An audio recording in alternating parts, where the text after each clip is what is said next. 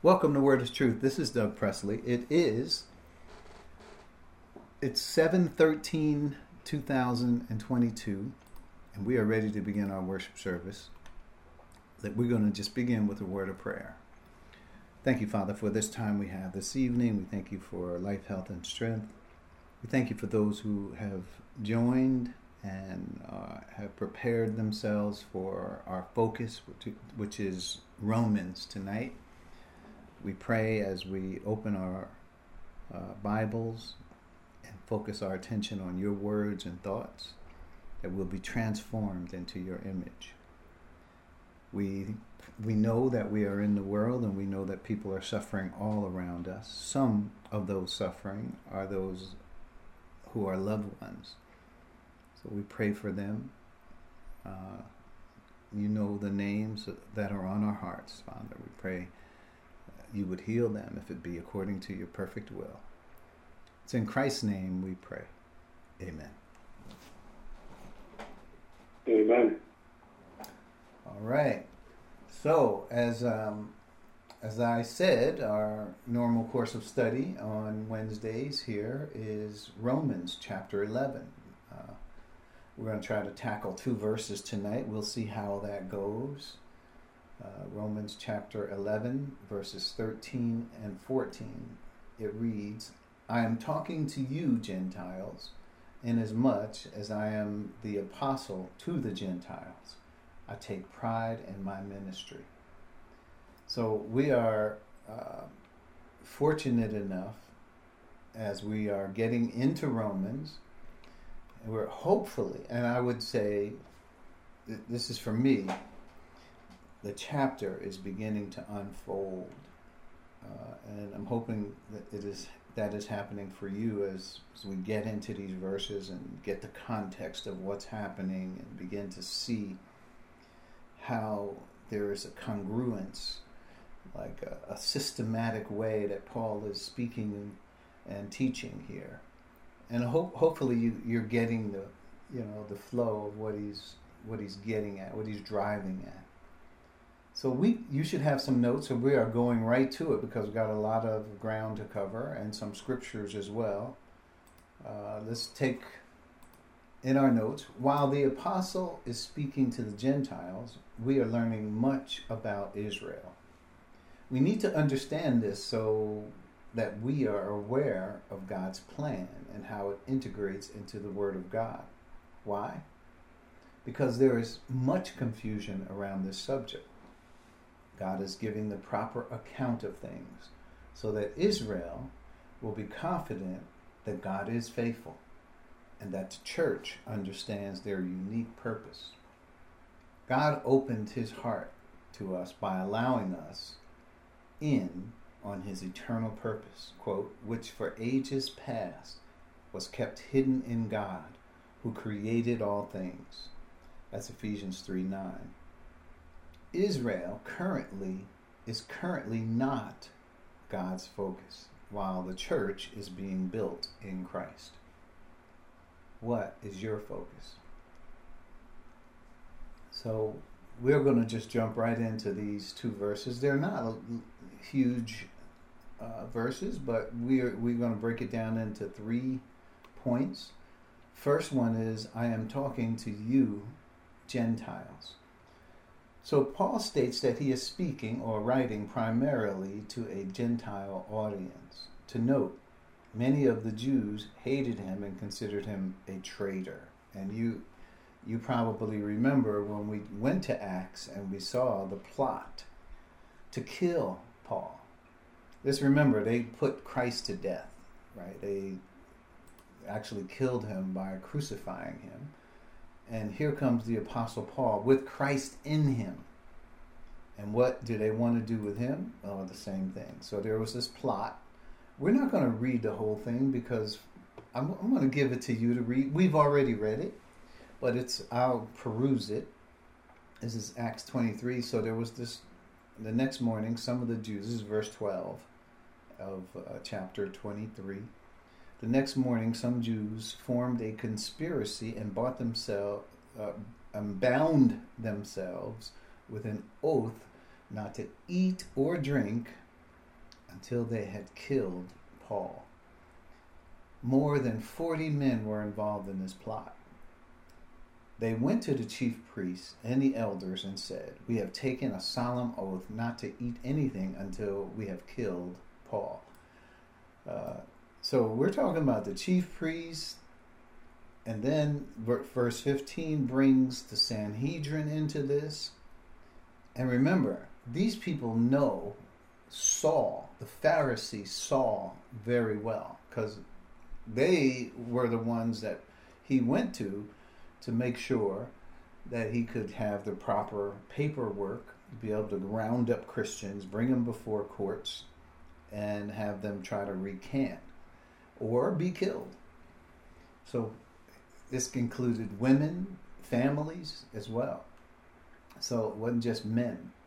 So this plot went on, and uh, you probably can read through here and see how it was thwarted by uh, someone uh, heard about the plot, went in and tipped off uh, the governor, and th- they worked it out so that Paul did not succumb to this uh, this dastardly deed that was about to happen.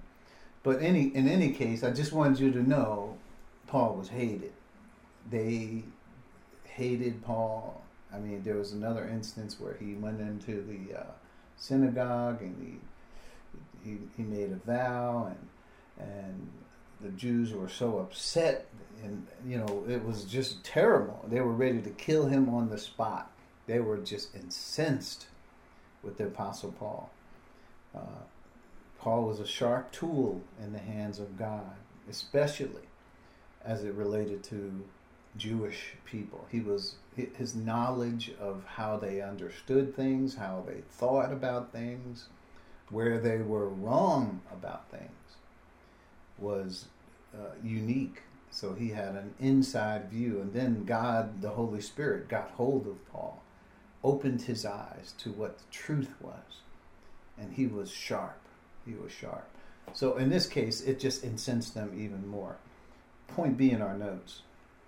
By Gentile, he understands that once in Christ, this is even though Paul talks about it like this, he understands that there is neither Jew nor Gentile, neither slave nor free, neither male nor and female, for you are all one in Christ Jesus. So he understood that. But even though we know who we are in Christ, our culture, our cultural background, where we came from, speaks a lot about our orientation and how we understand things, whether we understand it from a Gentile perspective or from a Jewish perspective.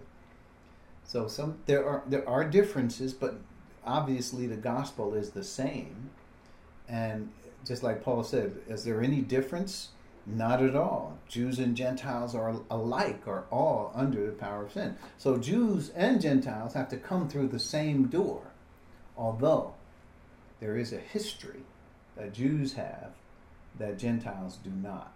So God uses that rich history that we have in uh, the previous revelation, which we call the Old Testament, to speak to them, to tell them when Jesus was coming on the scene, to uh, through types and shadows and and all sorts of prophets were given, uh, you know, to tell us, uh, well, to tell them uh, who Jesus was, when he would get there, what he would do. On we don't have that history in our Gentile culture. We just don't. So there is uh, some differences culturally speaking, but not when it comes to what Jews and Gentiles have to do. Point C. As those who were ra- racially Gentiles, they would not culturally understand the claims that Israel leveled against God. So, uh, why would we, as Gentiles, even care? You know, we might say, well, why, why do we care that Jews don't understand the mystery or that Jews have uh, accused God of not being honest or faithful to the Jewish nation? Do, it, we care because we're talking about God, the same God that we serve, same God that we're united to, is the one who is the brunt of these accusations. So when we go to Romans 11, and we've gone to 9 and other places to show this, but I'm just going to stay right here in 11, and even back to 8 if we wanted to go back to 8, but we're not going back that far. We're just going to 11. 1. I ask then, did God reject his people?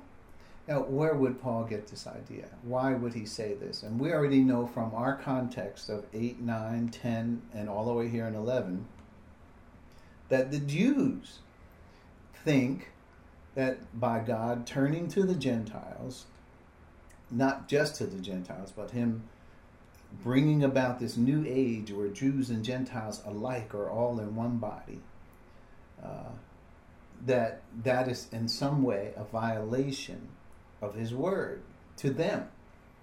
So they're saying that an acceptance of the church is a rejection of Israel. So this is very serious.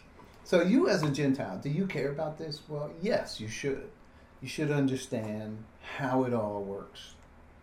If you are going to be a minister of reconciliation, you need to know how it all pans out. How did how did God do this? How does it? What what is the you know uh, the timeline of, of events of how this happened? We have that right here in Scripture, and we can answer any question that is posed in this area. And I'm not trying to be cocky or arrogant in any way. All I'm trying to say is that God has given us through the Spirit of truth information that is coherent, spiritually lo- logical when it comes to uh, unraveling what people consider very difficult. It is not very difficult when you have the spirit of truth. So that, and then verse 7, I mean, really the whole thing is God did not reject his people. Of course not. Course he didn't, which he foreknew. He couldn't. If he foreknew them, then he, he, he saw them in his plan. Verse 7, what then? What the people of Israel sought so earnestly, they did not obtain the elect among them did. See, so that whole thing, they sought it so earnestly. They wanted justification before God. They, it was one of the things that they lusted after, which is a terrible way to say it. But they wanted to be justified. They wanted to be righteous before God, and but they went about it the wrong way. And that's a lesson.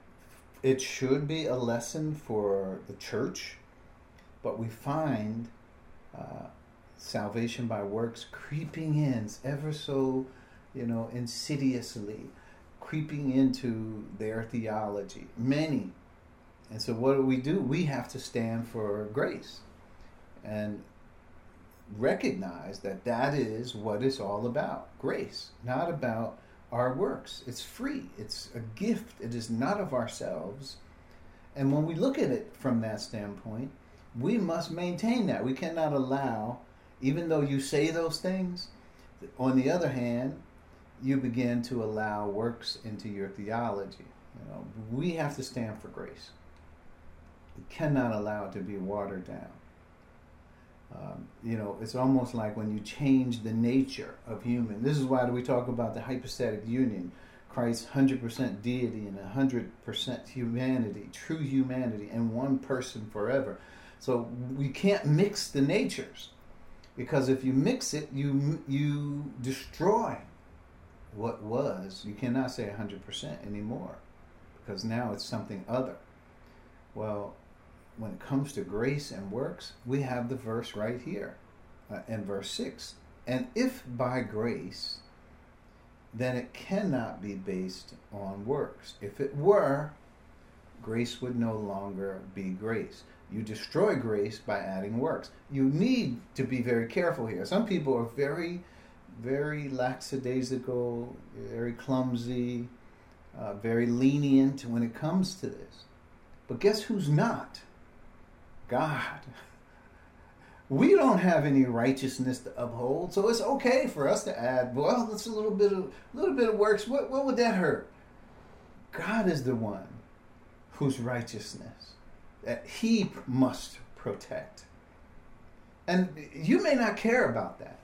For you, it's like, oh, it's not that big a deal. For God, he he must maintain his righteousness 100%. If he does not, he is not righteous. If he lets it slip even a tenth of a point from 99.999, but that one tenth of a point, then he is not righteous. So, all of these, the way salvation is, all of this is indicative of God's perfect righteousness. And He doesn't just provide salvation to us in this way, that is perfect. He also, everything He does is done in righteousness. We should know that. Everything He does is held to the same highest standard that that His righteousness is. So we should we shouldn't even think otherwise. Point D in our notes here this witness by Paul is set is to set the record straight and to give the church a solid foundation in the will of God. And that's what's important for you, for us who have a Gentile background. I know we've gone through a lot of scriptures about how Israel failed and what God did and and how they shouldn't have failed and they, what they what did they do? They not only did they miss out on salvation because they were pursuing it, from the law, but they missed out on what they were called to do in the first place, which was to be ambassadors for God to the world, one nation among the many nations in the world. But they they could not fulfill that if they didn't fulfill the salvation plan themselves. How are they going to take salvation to the world when they themselves needed it? So it was futile. So, but so why does he give us this information to this degree? We need to really examine that. So Ephesians chapter 2 verses 17 through 20. I want to show you it was it's foundational that we understand this, that you get this as well. So verse 17, he came and preached peace to you who were far away and peace to those who were near. Those who were far away, he's talking about Gentiles. Those who were near, he's talking about Jews, just so you know. For for through him we both have access to the Father by one Spirit. So notice there's no like the Jew has is is a primary uh, has precedence or no. We both have the same access. There is no Jew. There is no Gentile. We are now ushered into the presence of God with.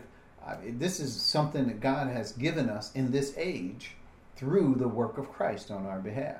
Verse 19, consequently, you are no longer foreigners and strangers. He's talking about Gentiles, who that's what they were, but fellow citizens with God's people and members of his household. So now we are in the plan of God. When it says, for those he foreknew, he's talking about, uh, well, in, in our 11, he's talking about the Jews. But when he, when he, in Romans 8, where it says, "For those God foreknew, He also predestined; those He predestined, He also." He's talking about us and this new uh, dispensation where Jews and Gentiles are in the same body. Just like it says, we ha- we both have access by one Spirit. So we're no longer foreigners and strangers, but fellow citizens with God's people and also members of His household. And here it is, built on the foundation of apostles, of the apostles and prophets, with Christ Jesus himself as the chief cornerstone. So the apostles, obviously, we know who they are. And the prophets are New Testament prophets. Don't get it mixed up with Old Testament prophets because wh- why do we say that? Because Old Testament prophets, this was this information was hidden from them. They didn't know it in any form, whether it was prophecy or any way, it was hid in God. It wasn't hid in some some cryptic language or numerology or some other way that people talk about. Uh, there's some mystery in the scriptures. No, it was hid in God. He didn't tell anybody about it at all. So it's only New Testament prophets. Let's just make that point. So that is the foundation of the church. And we need this so that the Jews may want to paint a different story. Oh yeah, God's unfaithful. You know, you can't call the church. You can't do this. You can't. No, no. God did what He did, and He was very deliberate about it. The direction of what He did in the church is His eternal purpose. And here, this verse is telling us that we need to pay attention to this so that we know that we are on solid footing. Point number two. So I am talking to you, Gentiles. Point number two is inasmuch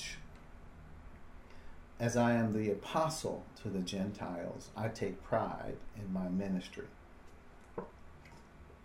First, the apostle Paul understands that in this age, this new age, he is not a Pharisee. I mean, that's a big thought. Listen, to be a Pharisee, the way the Apostle Paul was, was a big deal.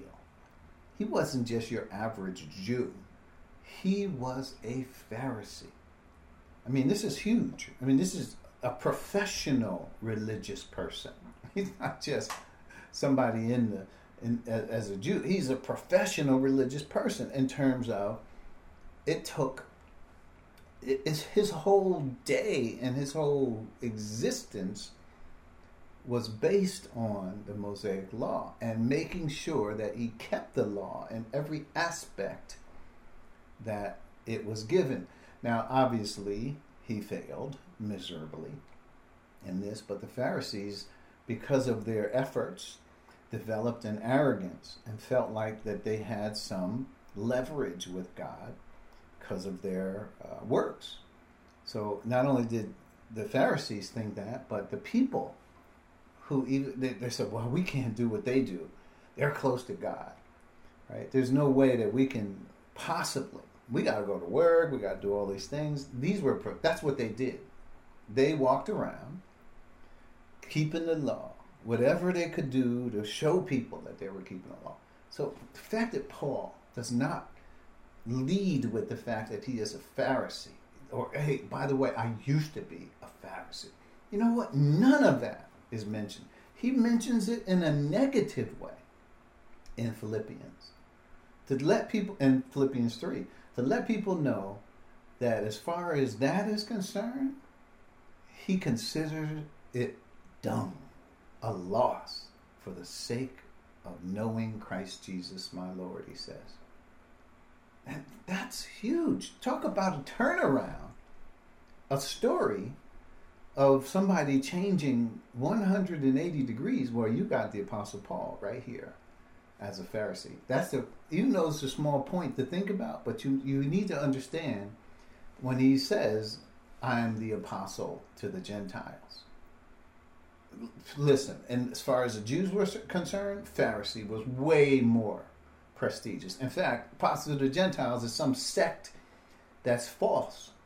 But yet the Apostle Paul made it work. Point B. Second, he understands he had been appointed as, quote, the apostle to the Gentiles. So he's not just taking that name for himself. You could think, okay, well, you know how people today are, you know, like I'm prophet so and so, Jones, or I'm Apostle so and so Smith.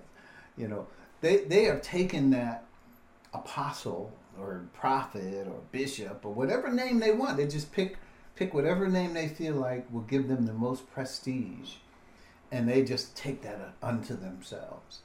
But the apostle Paul didn't do that. God gave him this calling, this mantle. God did. So he understood that.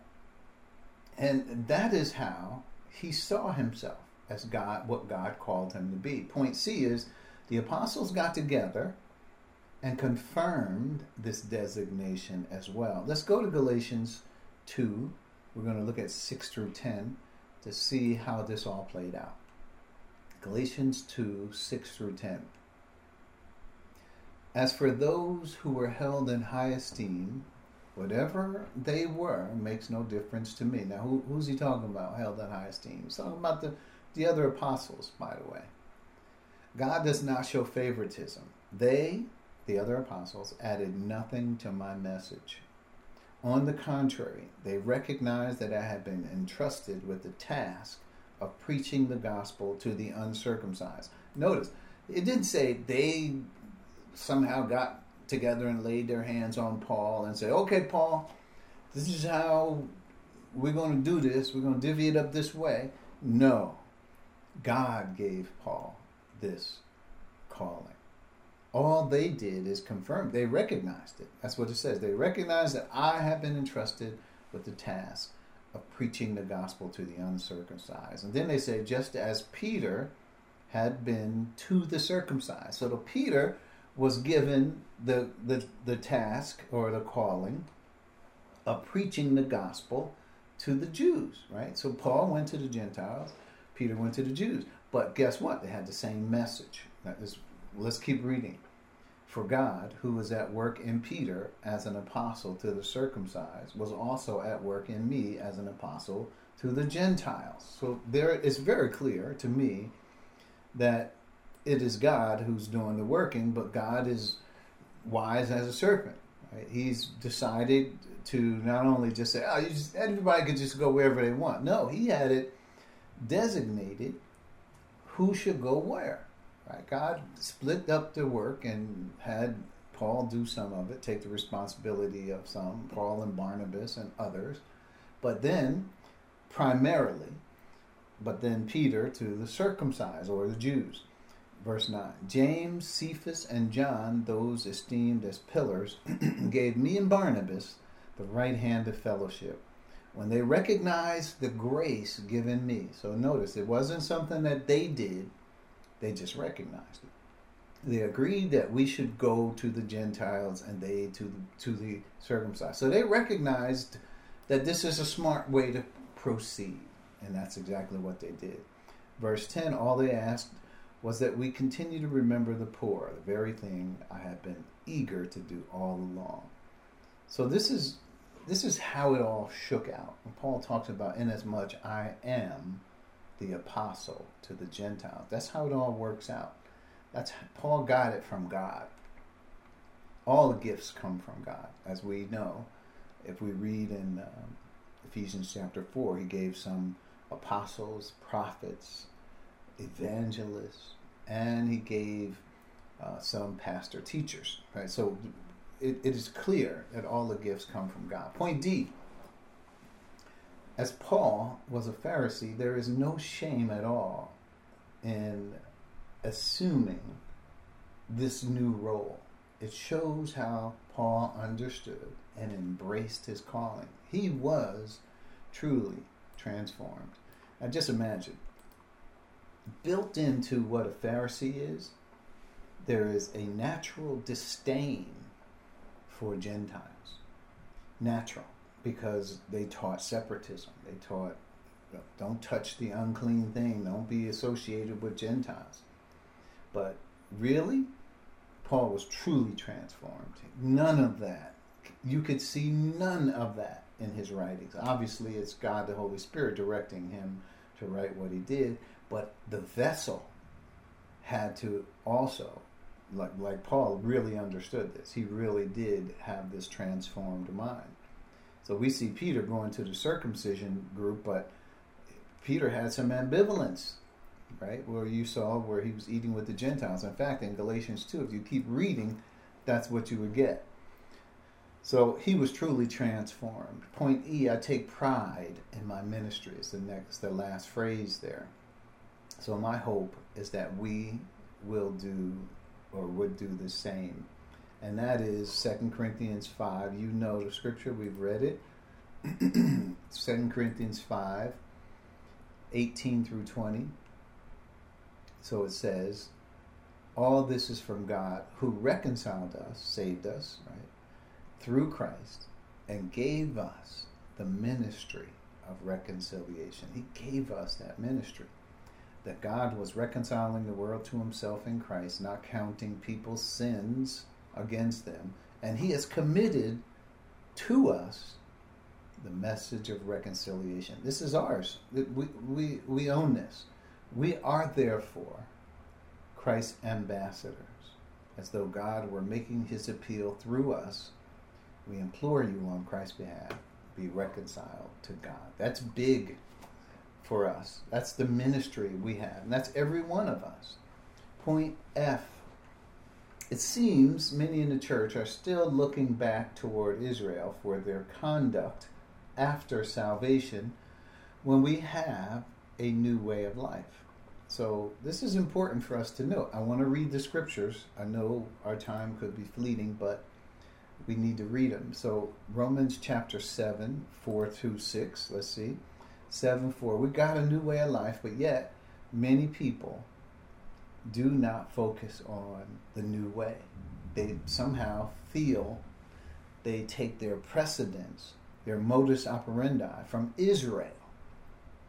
And this is where their noses land when they look at the scriptures.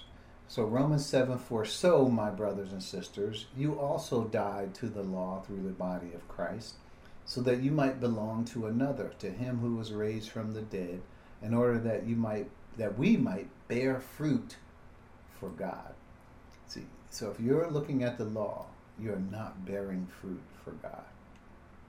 Verse 5.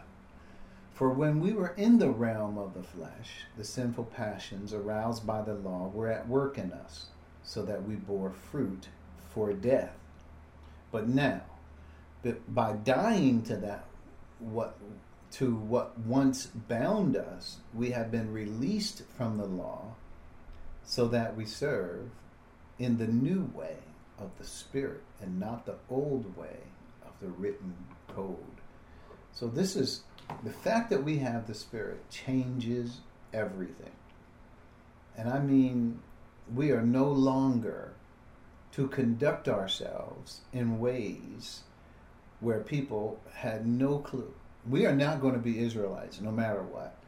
Israelites can never be who what we are in Christ unless they are in this this age, right? This is the only way a person who has Jewish of Jewish descent could be in the church like the apostle Paul was. So also we need to read uh, John 4 23 and 24. This is also speaks about our way of life. 23 and 24 says, Jesus is talking to the woman at the well, yet a time is coming and has now come when the true worshipers will worship the Father in spirit and in truth. So just imagine, are you worshiping according to the law? Is there some religion in your worship? then it is not according to what is true worship. The true worshipers will worship the Father, worship the Father in spirit and in truth. For they are the kind of worshipers that the Father seeks.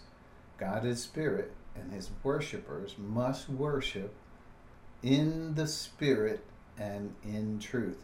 And what do we have? What is the Holy Spirit's name that is given to us? The Spirit of truth. So, this is the only way we could worship God.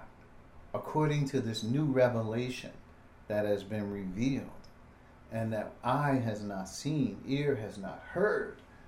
This is the wisdom that was destined for our glory before time began.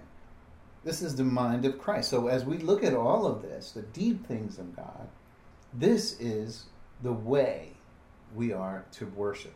And, uh, and the scripture that I could have also thrown in there is Colossians. Since then you have been risen, raised with Christ. Set your hearts on things above, not on earthly things. So it is important how we worship. It's not just the fact that we go through the motions of worship, but our worship is influenced, motivated by God the Holy Spirit, who is also the Spirit of truth. Uh, it gets into a whole lot as we think about that, but we're going to move on. Point G more evidence of Paul's testimony and transformation. I don't think I need to read all of these scriptures. I want you, though, to read it. Because Paul talks about he takes pride in his ministry. He came from somewhere. And he noted this. I'm going to read a couple of them, but I'm going to leave the rest for you. So Acts 26, 9 through 11. Acts 26, 9 through 11.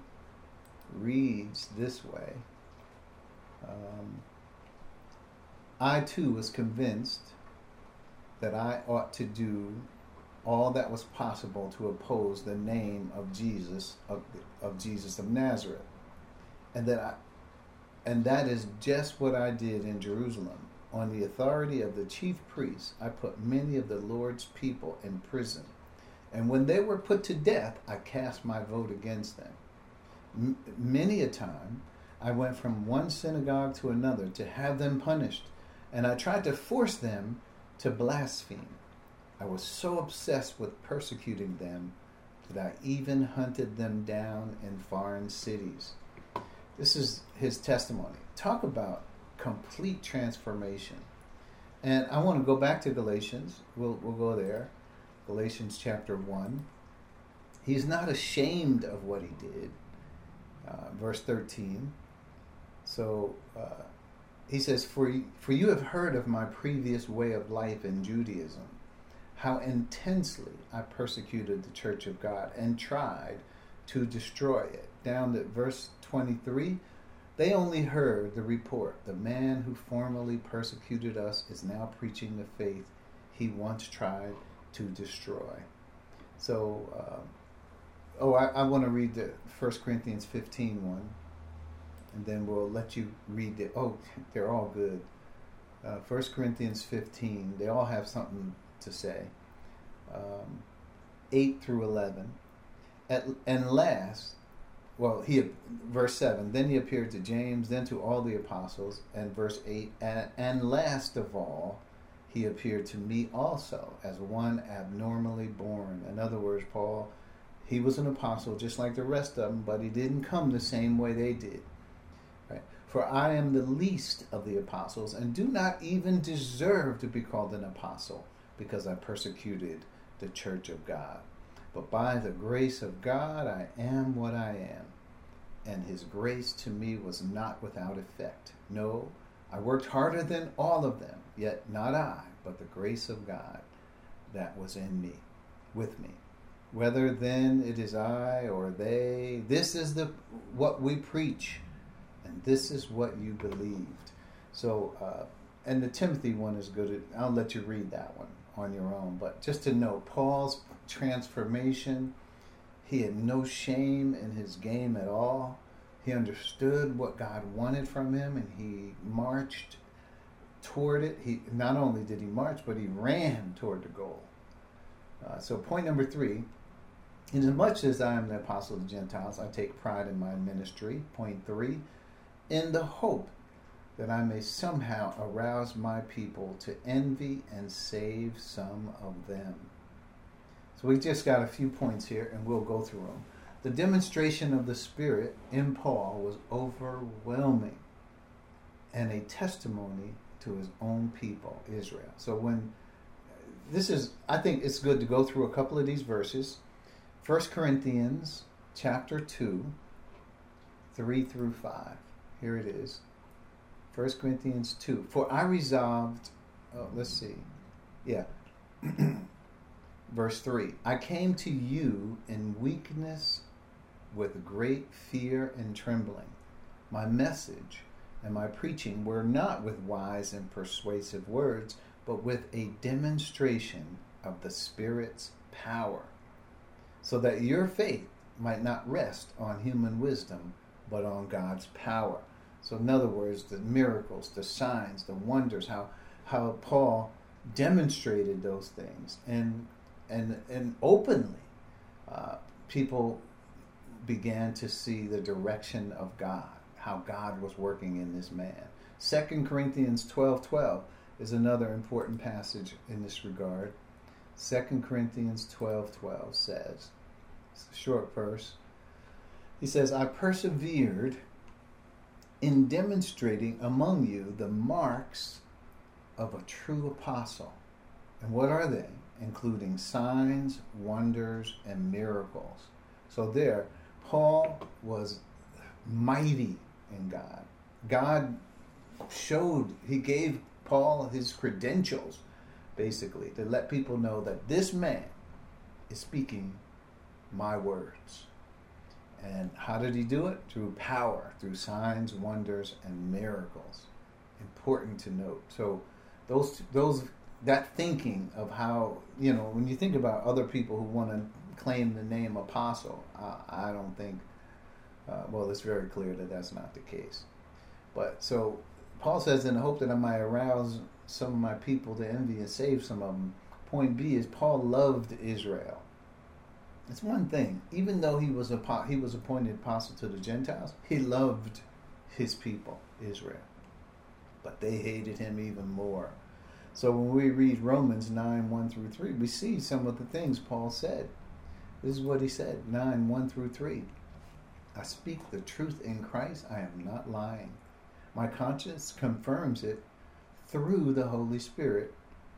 Right? I have great sorrow and unceasing anguish in my heart, for I wish I could wish that I myself could were cursed and cut off from Christ for the sake of my people, those of my own race. Only somebody who really loves his people would say something like that. Could and he says this is the truth. I'm, I'm not lying here. I'm, the Lord, my the Holy Spirit can bear witness to the fact that I'm telling you this, and this is sincere. Paul is saying, I wish that were the case. What an honorable thought that Paul has uh, for the sake of his people. Point C God has not forsaken his people which he foreknew. And no, he didn't. He never did. Uh, and Paul quote, from Romans chapter 11, Paul says, I am an Israelite myself, a descendant of Abraham from the tribe of Benjamin. In other words, I'm saved and in the church. So God certainly didn't forsake his people. Paul is saying God called him and now he is in the church and he is justified. The very thing that Israel sought so desperately. Point D the word envy here, just to give you some background, it means to stimulate alongside. That's that para, right? And to excite to rivalry, provoke to emulation or jealousy. And that comes from strong. So we just have a couple more points. Uh, you know, Paul is literally trying to stir the, the pot. He's trying to stir the Jews to action and they know the Jews know they came from signs, wonders, and miracles to let them know that God was there. Uh, that's how they were uh, taken out of Egypt. I was going to say released, but God took them from Egypt using signs, wonders, and miracles. Right? That's how the power um, of God was displayed in the freeing those slaves and making them into a nation. All of that was God's divine power. And then we go back to Abraham, Isaac, and Jacob again. It was all God. So, yeah, hopefully Israel would begin to see that, hey, this is something's going on here with this church. So, point E through the church's success, the obvious direction of God, right? And this is what I mean by their success. God demonstrated through the church his power. It's like we read in 1 Corinthians 2. Perhaps Israel's attention will be captured, and in this way, some may be saved. Like the apostle himself, if we wanted to use him as an example, like he did. Like he saw the miracle signs and wonders, and he himself uh, believed in Christ and was saved. And God appointed him to be an apostle. Imagine that. Point F. One objective for the church is to minister to the Jews and the Gentiles in this world.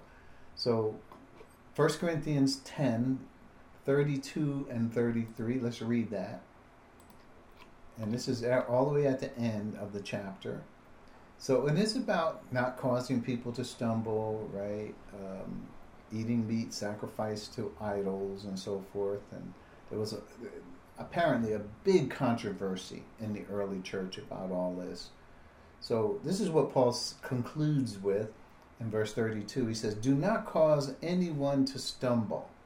whether Jews, Greeks, or the church of God. So there's three categories of people here. Jews, we know who they are. Those who have the genes of Abraham, Isaac, and Jacob, or, or converted to Jews. Greeks, also is representative of Gentiles here, or the church of God. So Jews and Gentiles, or the church of God. This is three categories of people.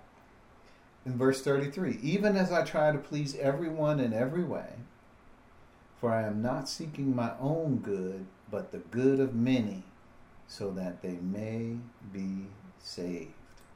So we, it is our objective to not just uh, exist in the church and you know, but we want to be sharp uh, and be able to handle the Word of God accurately as we give the gospel, as we are ambassadors. And we want to cut through all of the voices, the many voices that are out there today that are distorting the truth and watering it down and all of those tactics that Satan is using. We want to be able to be aware. We are not, as the scripture says, we are not ignorant of his devices. We're going to wrestle with the principalities and powers, and we're going to prevail over them. It says we will bring everything in subjection to the obedience of Christ. So this is our objective in the world, and but on the other side of it, we ought to grow in grace and uh, be have our minds transformed by the renewing of our minds as well, so that we understand not only the gospel but our true calling, which is the uniqueness that we have in Christ.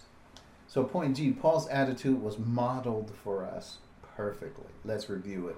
And that's go back 1 Corinthians 9. We were in 10, and this is 19 through 23. It says, Though I am free, I belong to no one. I have made myself a slave to everyone. Notice, he's a slave to everyone else. It reminds me of what he said in Romans chapter 1. I am a debtor to both Jews and Greeks. He's saying, I owe them something. Why does, look at the attitude. He doesn't walk around saying, well, if they get it, they get it. If they don't, they don't. No, he's saying, I owe them this. How can I make it so that I am relevant to be able to pay them? That I can speak into their lives this message so that, so as he says here, to win as many as possible and he gives examples. To the Jews, I became like a Jew, right? He, he understood how the Jews thought, right? To win the Jews. To those under the law, I became like one under the law, though I myself am not under the law, so as to win those. He understood what it was like. He talked to those. He, he, he, he got into their thinking so that he could properly witness to them. To those not having the law, I became like one not having the law. Well, he didn't approach people not having the laws like like he did the same for those having the law. He understood the differences and the distinctions, and he made the effort to understand that. Those not having the law, I became like one not having the law, though I am free. Uh, he says, though I am not free from God's law, but am under Christ's law, so as to win those not having the law. So he's recognizing that he's living under the Christian way of life. Right? So he's subject to the person of Christ. Christ is his Lord. For him to act as if that's not true, that's not true. He, he, he can't do that. So he says, um, To the weak I became weak. This is verse 22. To win the weak. Notice, he sympathized, he empathized with people in order to win them. I have become all things to all people, so that by all possible means I might save some.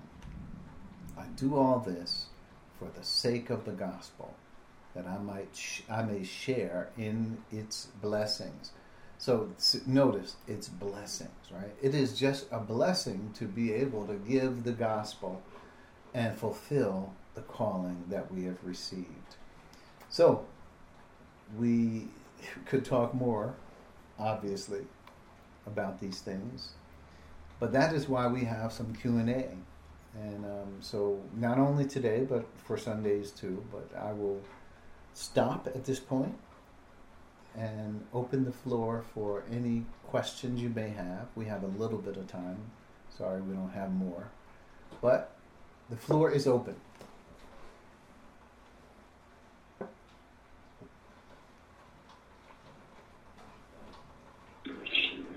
One thing seem to uh, to forget, or where the scripture is, when it talks about the Jews, the Gentile, and the church.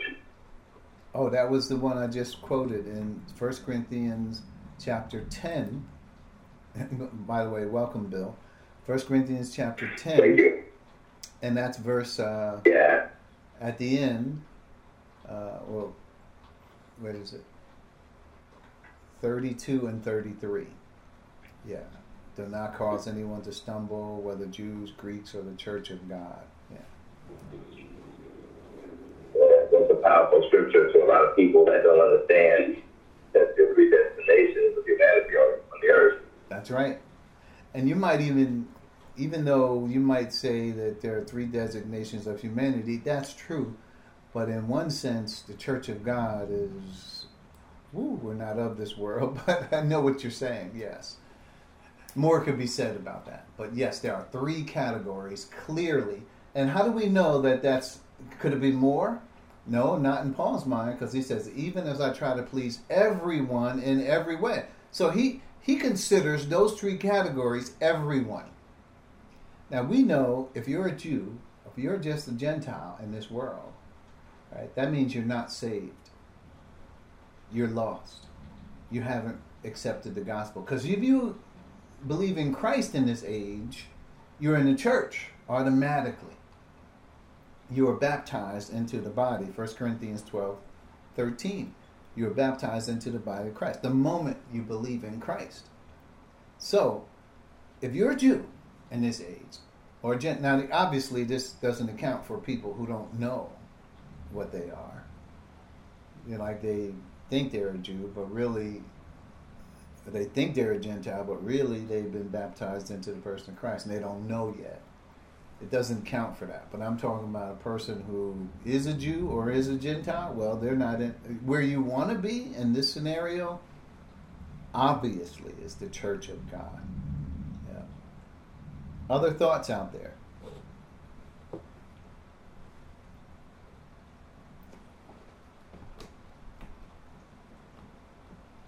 All right. Sounds like we are going to conclude then. I know we're we're already into the hour here. So, and uh, I'm, I can I can actually give you a couple of minutes back. I have a thought. Oh, okay, Dave, go ahead. What's up? Oh, okay, I was reading yesterday on Google. This lady, she was in an HOV lady in Texas. She was she was pregnant, so the cops gave her a ticket. So she was saying to the cops, "Well, I'm in the right lane because I have a unborn child with me." So the cops said, "Well." the fact that you have to, um, you have a, you're pregnant, you have an unborn child, that don't mean the fact that, you know, it, it is what it is. So the lady, she has a tendency to believe that she, she, she, she, she can give, give, give life. I don't know if anybody read that. I didn't catch that. Yeah, we only know only, only God can give human life. Man can't give life. That's right. We can't create life. Procreation is not a matter of creating life. In every case, God creates life. So, yeah. So, what you're saying she put it to the test by driving in the HOV lane and saying she had a baby on board, huh?